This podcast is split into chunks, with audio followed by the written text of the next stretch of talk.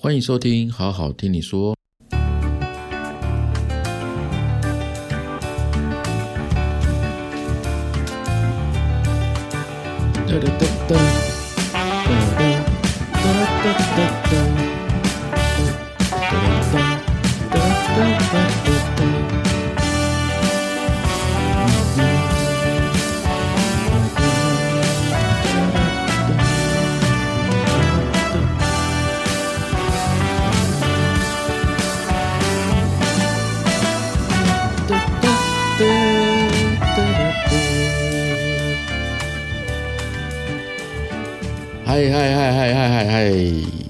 大家好久不见，我回来啦！好久没更新节目喽，我没有消失哦，我没有消失哦。有朋友说，哎，都你怎么都不更新啊？怎么休息这么久？是不做节目了吗？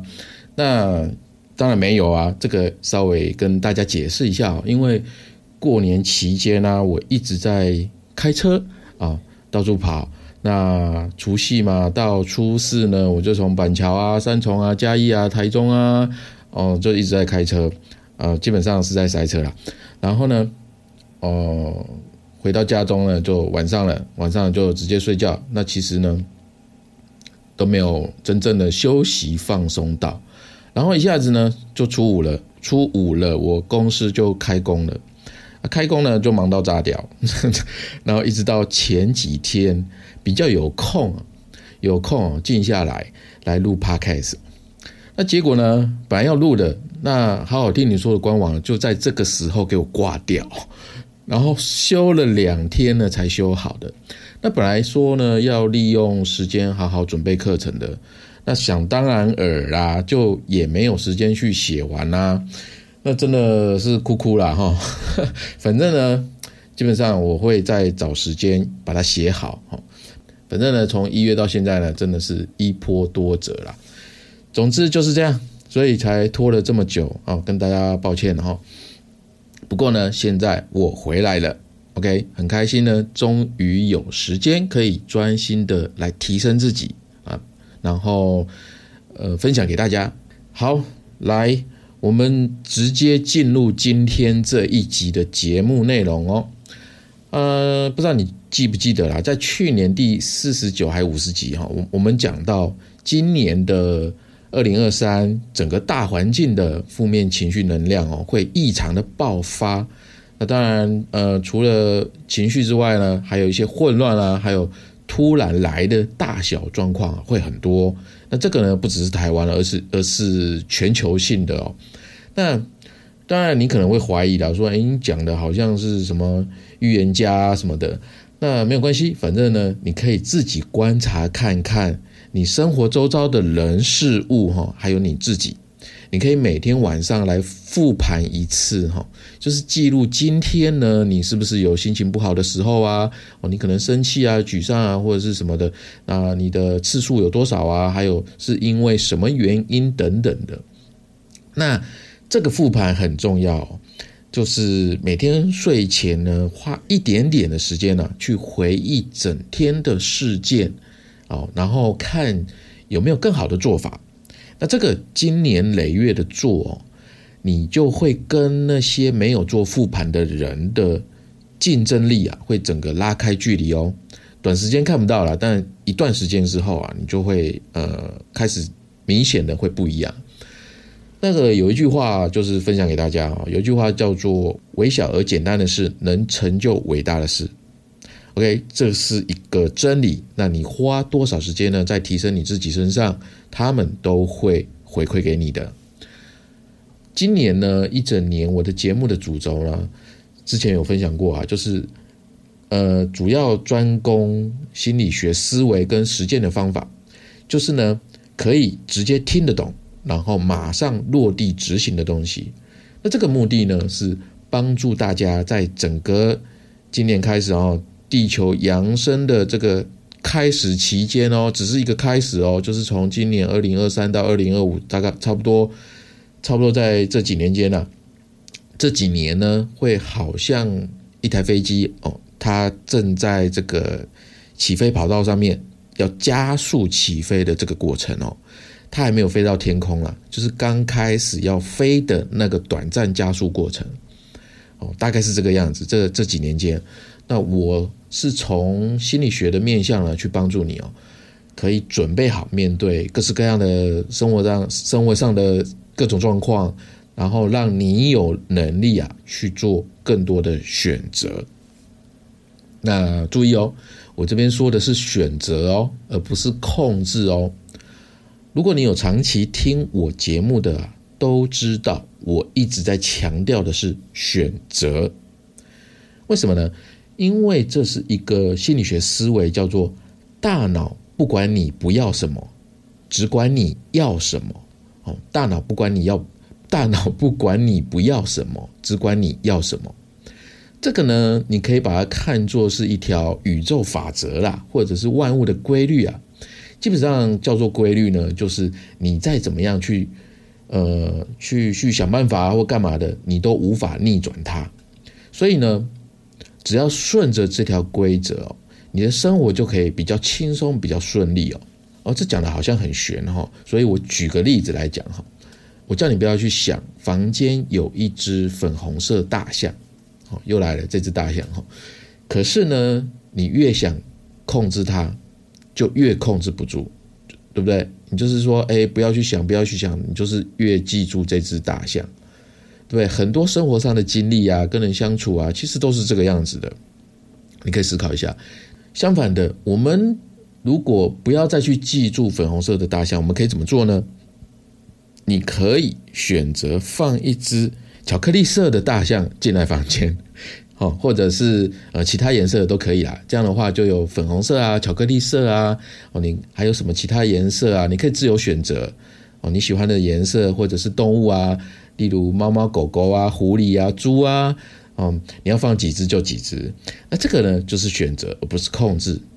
那这样做的话哦，就是当我们去选择的时候，我们选择要放几只、放什么颜色，对不对？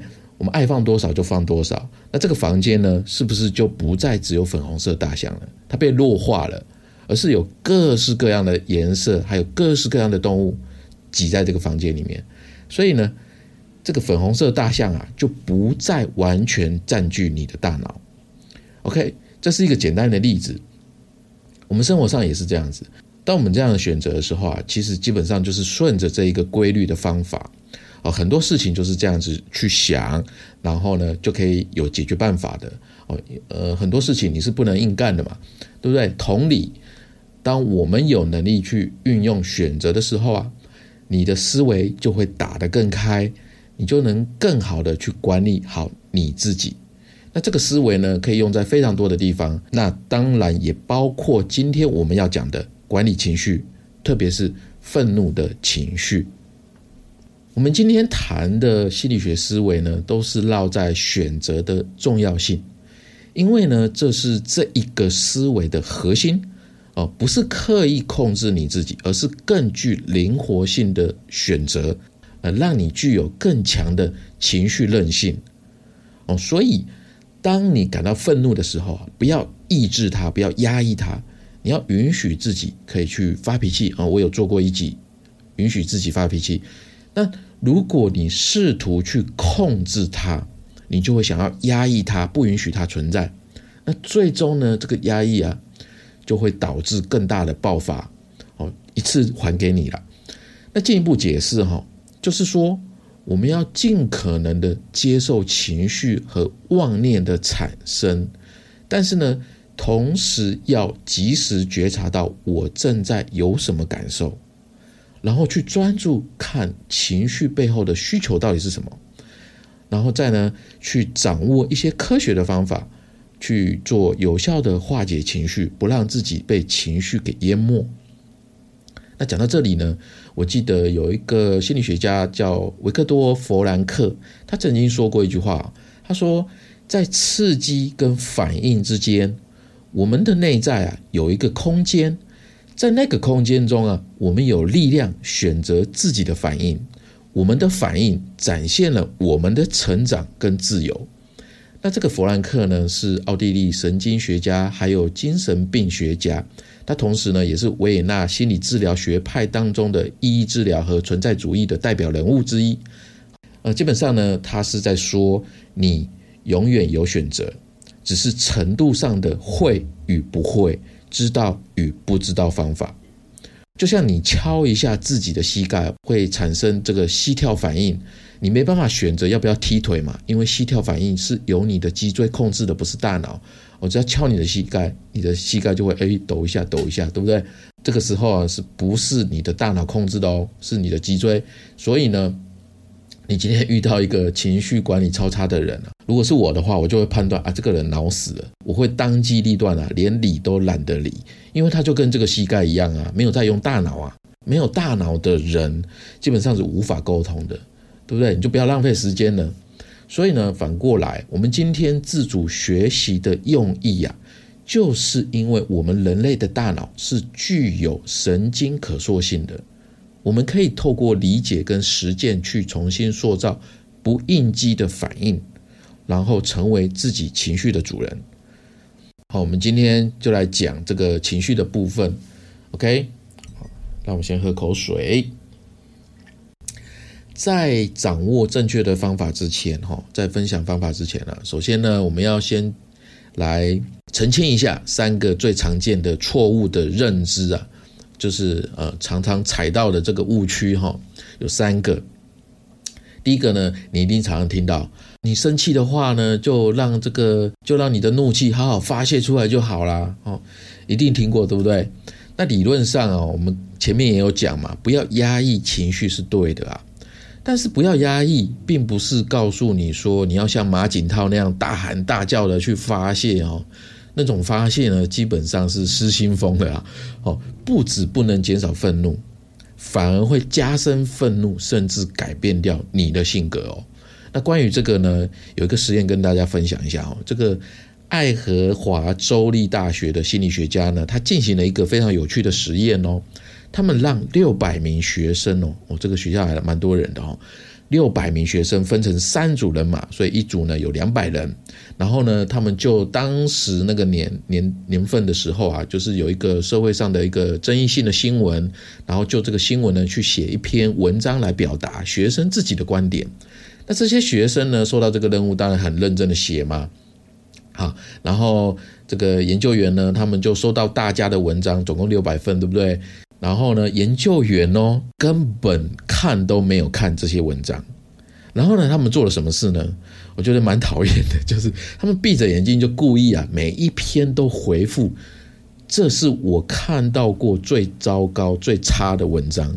他就统一回复这样的评语，不管这个学生呢是写的好、写的再差怎么样的，他都统一回复这样子的这样子的评语哦。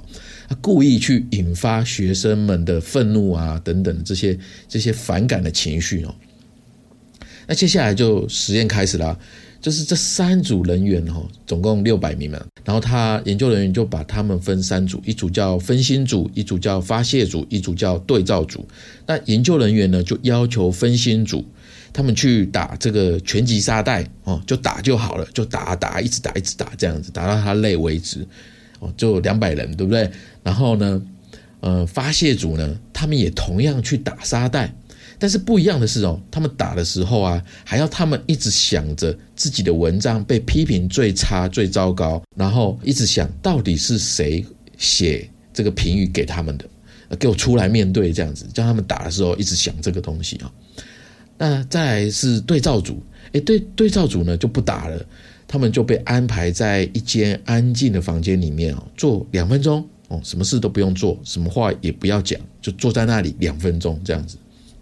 然后呢，结束之后，这三组完成之后啊，先个别评估一下哦，这六百名学生当时的情绪哦，到底是怎么样的？那都评估完之后呢，再两个两个一组来进行一个游戏。那这个游戏呢，呃，不就细节就不讲了。那反正呢。有赢有输，赢的人呢可以干嘛呢？赢的赢的人呢可以对输的人大喊大叫，哈，就是你输的人可以任由赢的人对他大大吼大叫就对了啦。那结果呢？发泄组的人啊，他的愤怒值是最高，而且最具侵略性哦。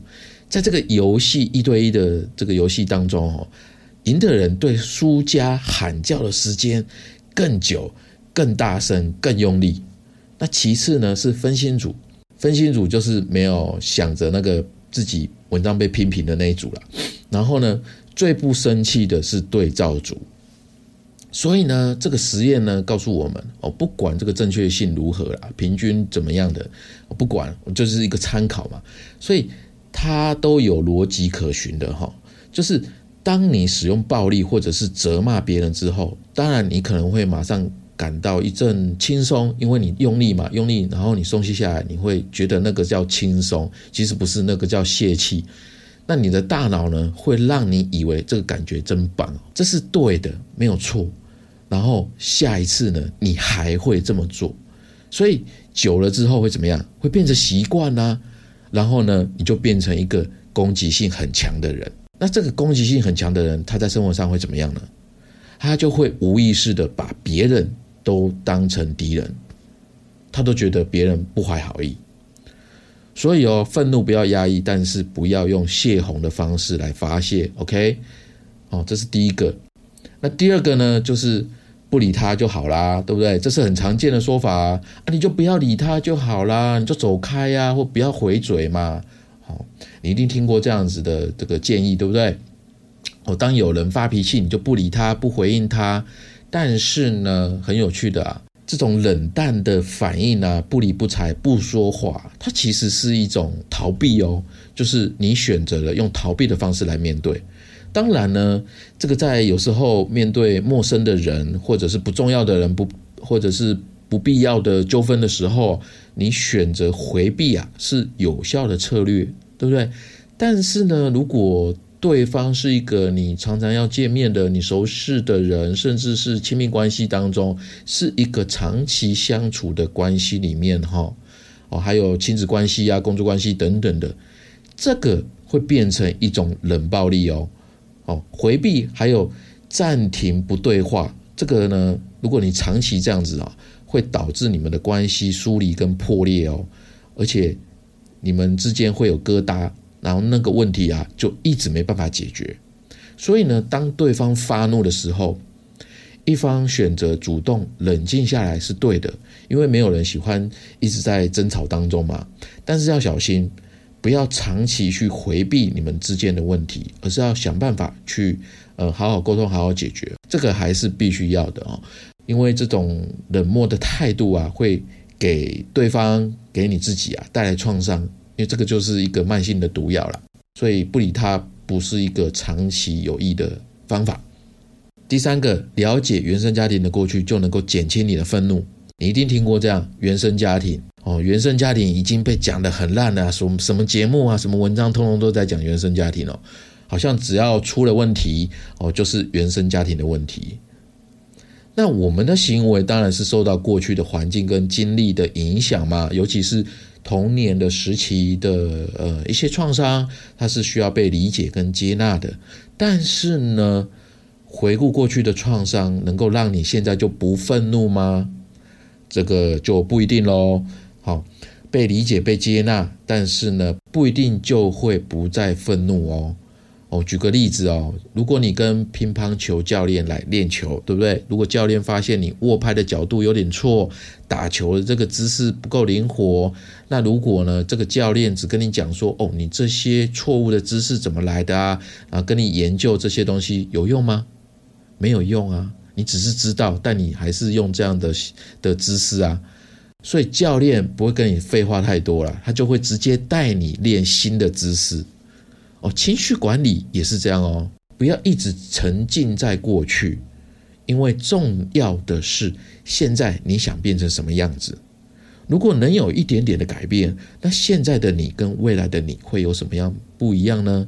你可以为这个改变做什么呢？所以呢？哦，当然，我们要缓解愤怒，首先要意识到问题在哪里。研究过去呢，当然可以对过去有多一点的理解，但是对减轻愤怒是没有直接帮助的。那还不如马上学习并且实践新的思维跟行为模式哦，它可以直接帮助你养出好的情绪。这个就是利用大脑来翻转了。哦，这三个误区哦，跟大家分享一下。那我们接下来就直接来讲方法了哦。我在文字版呢有分享了九种，但是 Podcast 呢，因为呃我不想讲的太长，所以我挑几种我觉得最重要的来分享就好了。啊，总共有九种，有兴趣的全全部想看的就在文字版上面，大家可以慢慢看。呃，前面呢。维克多·弗兰克他说的空间哦，指的是刺激跟反应之间，你可以自由选择的那个空间。哦，那个空间越大呢，能够做出的选择就会越多。哦，越多的话呢，你就在生活上面就会有更多的自由，你就不会哦，你在感受之间呢，就越能够自由，你就不会那么容易生气，那么容易发怒。所以呢。我分享这一个点很非常重要，就是说我们要能够找到引发情绪的触发点，触发点，那到底是哪句话、哪个人、哪个态度、哪个事最容易让你生气的？譬如说，老公乱丢袜子啊，嗯，小朋友不写作业啊，哦，你没办法容忍欺骗呐，哦，或者是老板对待员工都不公平。或者是你的父母老是干涉你的人生，哈，所有的改善呢，都是先从你发现触发点开始的。我们举个例子好了，就是呃，老公乱丢袜子，好，你可以这样子来做觉察，OK，你可以这样记，他都什么时候丢的，丢在哪里？哦，这个场，这个是场景的部分。然后呢，是发生这样的事情的时候，是什么让你想生气？是因为太脏？或者是太乱哦，或者老公太没规矩，还是什么的，这个叫做动因。哦，在丢袜子的时候，当下你的感受是什么？你接着会做些什么啊？这个是呃，这个整个过程的细节哦，多记录几次，你就会增加你的觉察的能力，让本来这个发怒的这个事件呢，从一个无意识的状态变成有意识的状态。那这样子的过程啊，你慢慢就能够找到出发点。哦，这件事情呢非常重要，所以哦，第一件事情就是找到那个触发点，然后再来是呃确认原因。在找到触发点之后，第二第二步呢，我们就是要理解它的背后的原因嘛。当你觉察到自己被触发的原因之后啊，你可以试试着去问你自己哦几个问题：真的吗？哦，这件事情是真的吗？我真的会因为这件事情而生气，还是有一些什么样的的原因这样子？哦，对方的意思真的是很想乱丢吗？故意找茬吗？然后再来就是，嗯，这件事情很严重吗？有这么严重吗？哦，还有更糟糕的状况吗？我有必要发那么大的脾气吗？然后再来是有用吗？哦，我这样吼他，他就会改吗？哦，能改变什么吗？我这样吼，他这样做。对我们有什么样的伤害？哦，那我吼他，我吼我老公，我把他当做一个呃威吓的一个手段。可是这样做的话，会对我们的关系造成什么样的伤害呢？啊，如果下一次呢？下一次还会发生吗？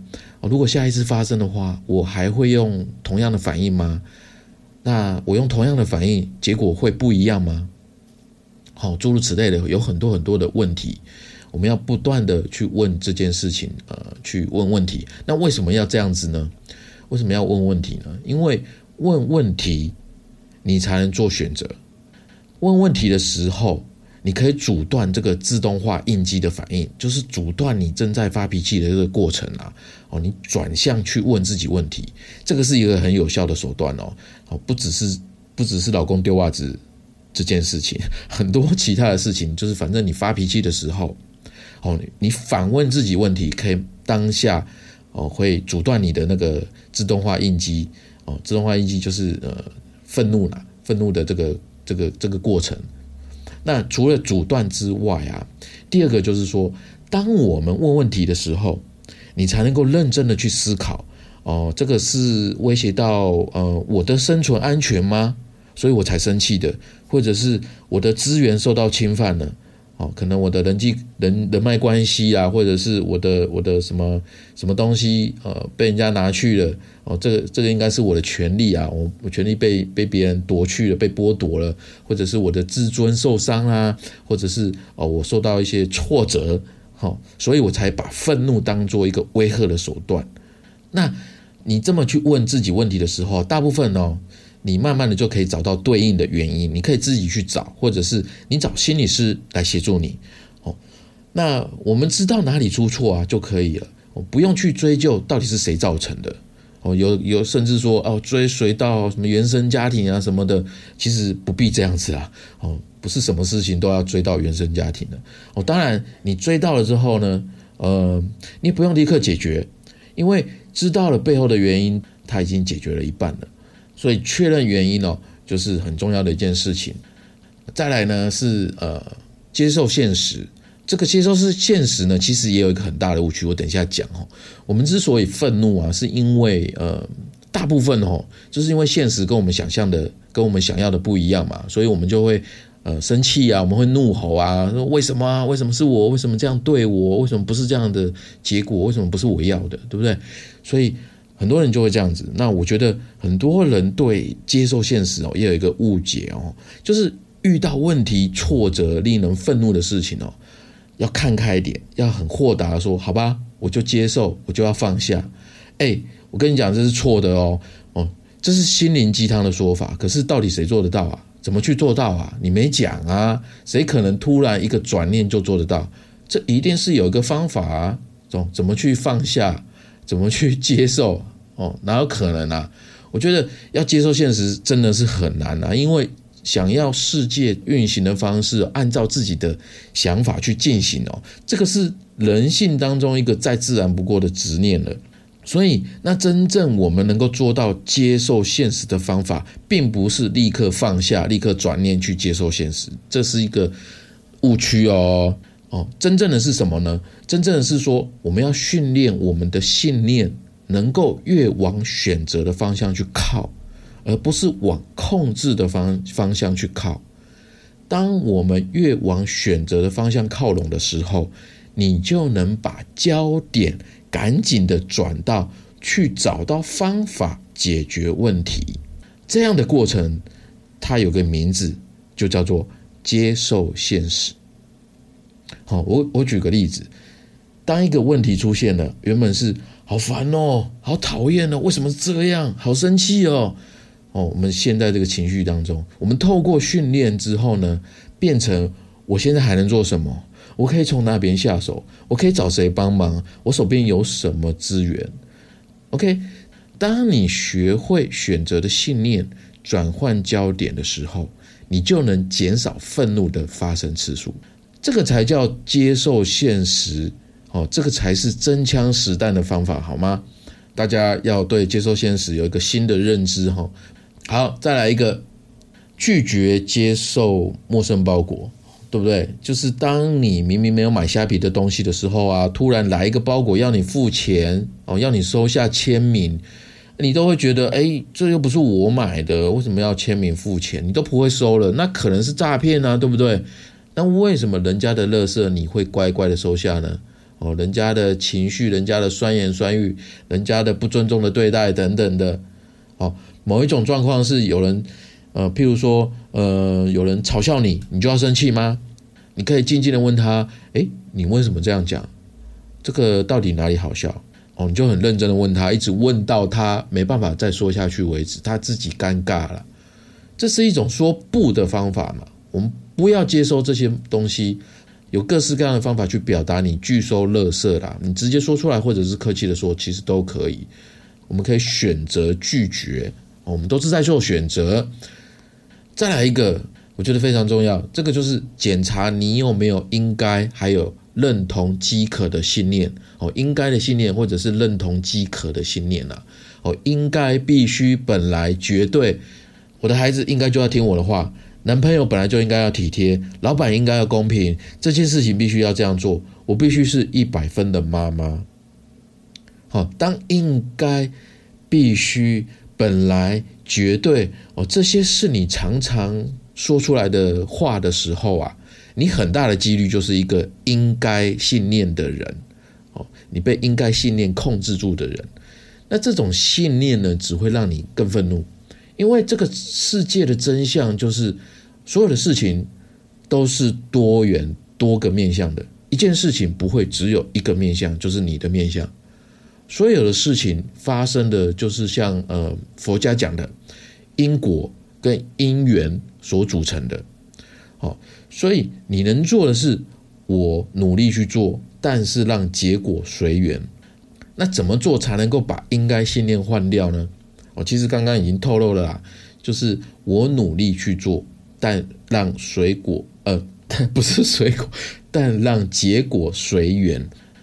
譬如刚刚我举的那五个例子嘛，孩子应该听我的话，对不对？我们把它换成我努力跟孩子沟通。男朋友本来就应该体贴，换成我努力帮助另外一半学会更体贴我。老板应该要公平，换成我努力贡献价值，并且积极与老板沟通，让老板更了解我的能力，更信任我的能力。这件事情必须这样做，换成我努力寻找更有效率的解决方法。我必须一百分的妈妈，换成我努力成为一个了解孩子想法的妈妈。我们可以这样去转换。当你聚焦在努力的信念之上，哈，有时候结果反而会让你很惊喜哦。好，再来是刚刚讲的认同饥渴，就是你非常渴望别人的认同。我们今天讲的是愤怒嘛？那认同饥渴这个信念背后，其实是脆弱的自尊心，然后他去反刍你愤怒的情绪。哦，当你越想证明，越想要获得认同的时候啊，当一不被认同，那你这个愤怒啊就会砰直接爆发。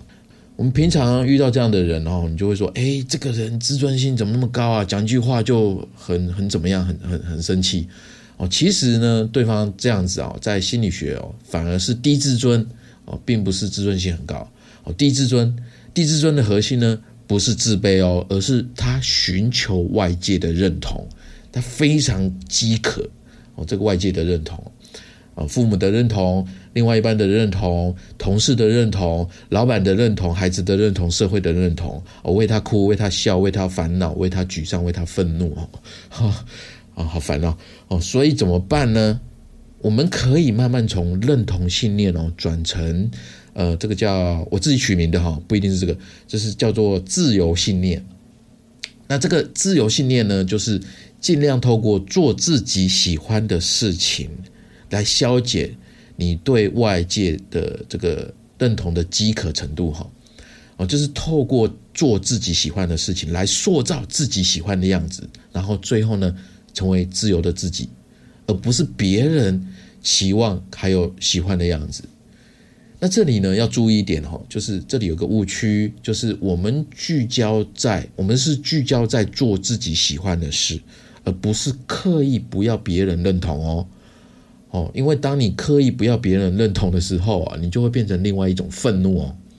哦，这个大家可以慢慢去想这个部分是不是这样子啊？我就不累述了。好，还有另外一个最重要的部分，OK，呃，这个是我分享的最后一个啦。那还有其他的，就大家自己呃在文字版看哦。这个部分呢是呃非暴力表达。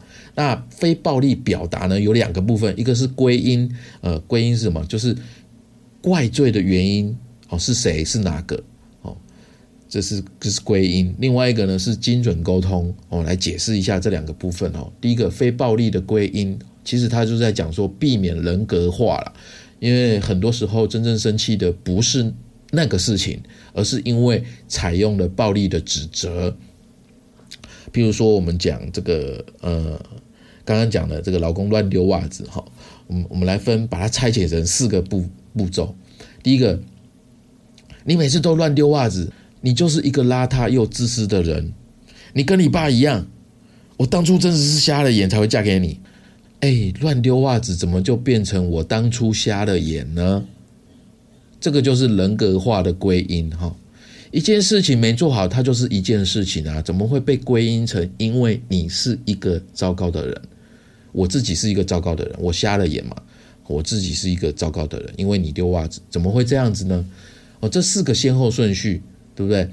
把别人做的事情演化成我人格上的失败，你的失败就是我的失败。可是我不想自己失败啊！我不想因为你而否定到我，所以我愤怒，我发怒，我对你采用暴力的指责。那这个过程呢，就是人格化的归因哦，对关系来讲哦，是最具杀伤力的哦，尤其是长期的关系哈。那怎么办呢？我们要解决啊！所以第一个第一个办法就是，我们先看到人格化归因这一点，就能够产生你的觉察力，然后降低再发生的这个几率。OK，那第二个呢，就是我们可以用行为分析，还有重新设计来减少。乱丢袜子的几率，好，我老公乱丢袜子，我想要解决，我就用行为分析跟重新设计来降低这件事情的发生。我们透过观察之后，我觉察到这个丢袜子只是单一事件，不用牵拖到其他的东西。OK，第一个我们要看到人格化归因，然后第二个我来分析这个整个过程，我就看她老公就丢嘛，对不对？然后。对方觉得一回家，然后我就在做问卷调查。我对方一觉得回家脱袜子要拿着这个袜子走到房间的衣柜旁边的洗衣篮很麻烦，所以他就习惯了，一进门直接乱脱。哦，好不容易呃穿了一整天的鞋啊，想要马上舒服一下。哦，对方已经习惯到像流水线作业一样了，根本不思考，哦，直接就这样子很顺，很难改善嘛。所以呢，我们得重新设计这个过程。那重新设计的过程呢，并不是打掉重练哦，而是优化这个流水线。譬如说，在他习惯脱袜子的地方贴一个纸条提醒，然后呢，放一个篮子小篮子在他最习惯脱袜子的地方，就是提醒他说：“哎，我这里有准备一个小篮子哦，你进门想要马上脱袜子的话，请丢在这个篮子里，谢谢你。”好，这是一个 memo 纸，我们就是尽量呢去优化这个流水线，让结果尽量偏向我们想要的方向。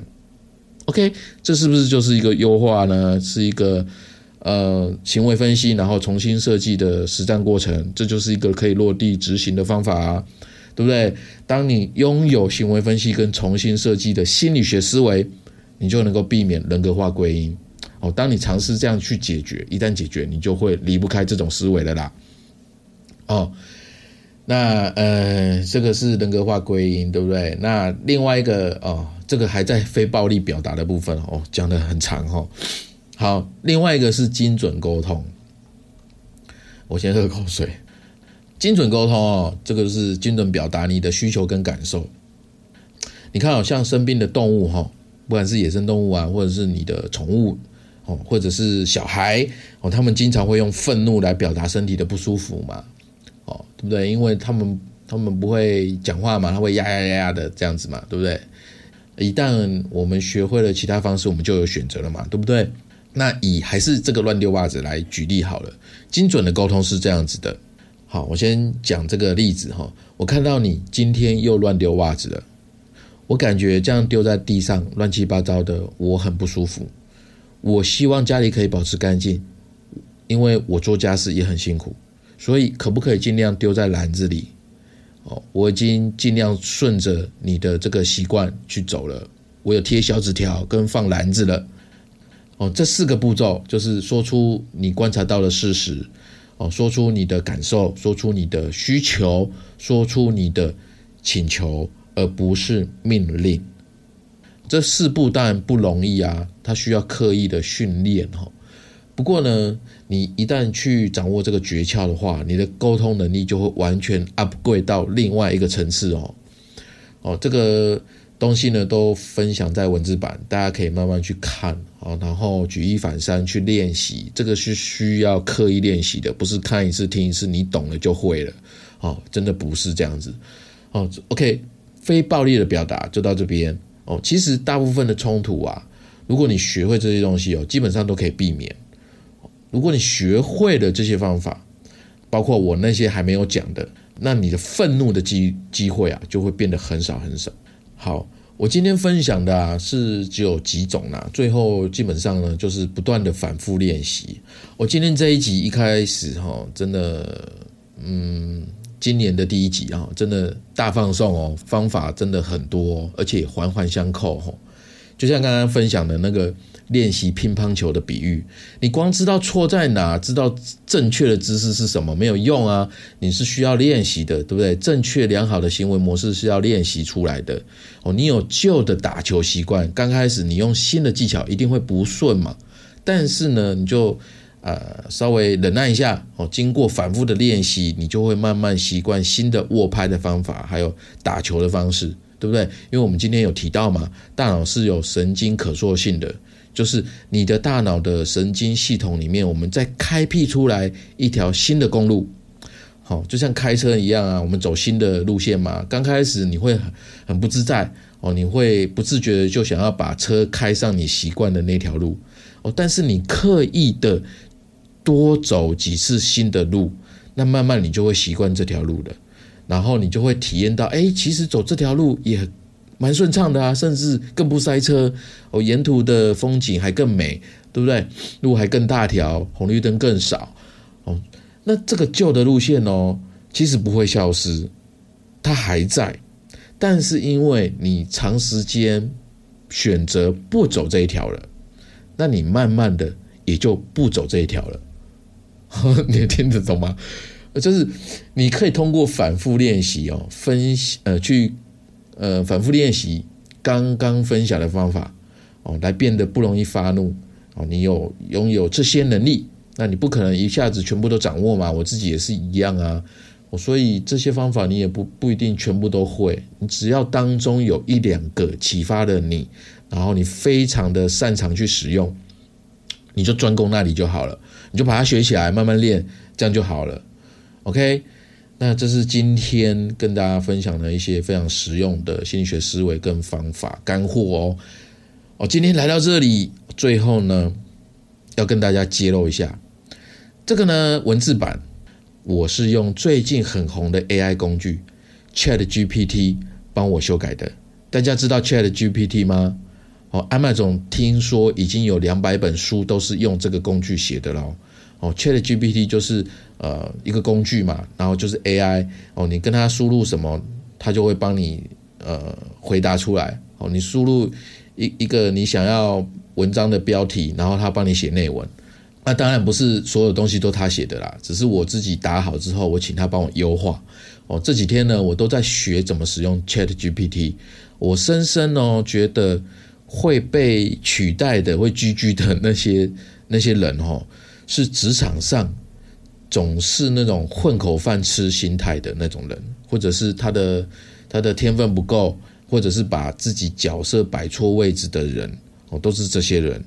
AI 呢取代不了的是谁？AI 取代不了的是那些产业的顶尖人士，还有他很懂得操作 AI 工具的人。不过这些人呢，表面上是这样子啊，不过。深刻思考之后啊，我觉得这些人有一个共通的特性，那就是独特性。所以呢，我总结一下，就是 AI 绝对取代不了人类的独特性的。好，所以大家不要紧张哦。如果你找得到你的独特性，你就能够在这个时代活得很好。哦，时代呢，在今天二零二三年，这个 AI Chat GPT 或者是 Notion AI 或者是其他类似像这样的工具哦，这个是一个科技的奇异点哦。从今天开始正式一分为二，谁是旧人类，谁是新人类，很快就会划分出来。人类的社会会开始陆续的汰旧换新，是否具备独特性呢？是其中一个条件，判断你是旧人类还是新人类。有独特性的人，他就是新人类，他会活得很好。那当然还有其他条件啦，那这里只单纯讲一下独特性。那关于太旧换新的这个概念哈，我觉得有一本书蛮有意思的，叫做《The Human: The Evolution of Humanity》。有兴趣的可以去翻翻看这本书，我会把它贴在文字版。那其实你想想也是啦，从二次世界大战的这个战后复苏到婴儿潮哦，那个时候啊，其实。独特性呢并不重要，因为物质还不丰富啊，所以大家拼的是明天会更好哦。那一到物质丰富之后，来到 N 世代，N 世代对不对？什么都有啦，所以独特性重要起来了哦。大批的人，大批的年轻人开始去寻找自我，所以直到今天以前呢，AI 不是今天才有的，AI 之前就有了嘛，就是以前 AlphaGo 对不对？去下下下围棋对不对？哦，直到今天以前，人们只觉得说。AI 取代了工厂的工人，很多都自动化了，那还好像离我还很远嘛。可是怎么哎，一转眼二零二三，居然横空出世一个 Chat GPT，对不对？可以帮你完成你文职的工作，哎，会取代你办公室的文职的。哦，怎么突然一下子变成这样？大家都慌了哈。那以前独特性呢，让你成为业界的顶尖人士哦。因为大家不需要嘛，所以独特的人他就能够赚大把的钱呐，或者是赚到名声呐。但是今天开始，独特性就就会成为你在社会上面生存的基本标准。基本标准哦，哦，在今天之前还不是基本标准，今天之前，哦。呃，很多人他独特，他就变成 YouTuber 啊，或者什么的哦，素人网红啊等等的，对不对？这是一个过程。以前是只有艺人嘛，现在是网红也能够变艺人。OK，哦，只要你有流量，你有知名度，对不对？所以未来哦，不应该是讲未来，是现在进行式哦，就是独特性会变成你在社会上生存的基本标准。所以，我们每个人将会更需要用力的去寻找自己的独特性。谁很快找到，谁就能够保证活得下去，甚至活得更好。可是呢，很多人会觉得自己不够独特，哇，怎么办呢？我的独特性到底在哪？我真的不知道啊！啊，伤脑筋呢。没关系，我们可以慢慢找。不过呢，你先不要觉得自己不够独特，因为你这样子呢，就太小看你自己了。甚至可以说呢，你看待人的角度啊，看待自己的角度太狭隘了。那除了开阔你的视角之外哦，那开阔视角当然有很多方法，我们就今天不讲。你的独特性，如果我们要寻找，它很可能就藏在你视为缺点的特质当中。特别是当你自己觉得不够独特的时候，那这个就是一个讯号，他在告诉你，请你重新发掘你自己。特别是你把它看成缺点那个部分。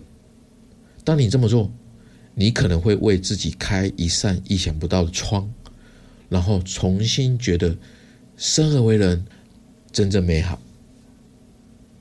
我做这个节目的目的，也是希望说，各位好好听你说的小伙伴们，能够觉得人生真的很美好啊！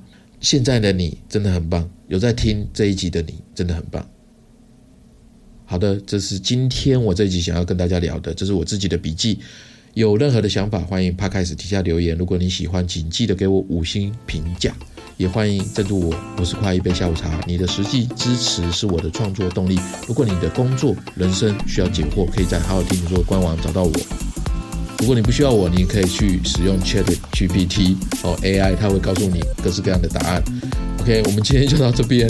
我的副业好像要被取代了，没关系，我们今天就到这边。也许下周三晚上七点，也许，也许，还可以准时发布。小伙伴们不要错过喽，拜拜！我们今天就这样，再见喽，拜拜。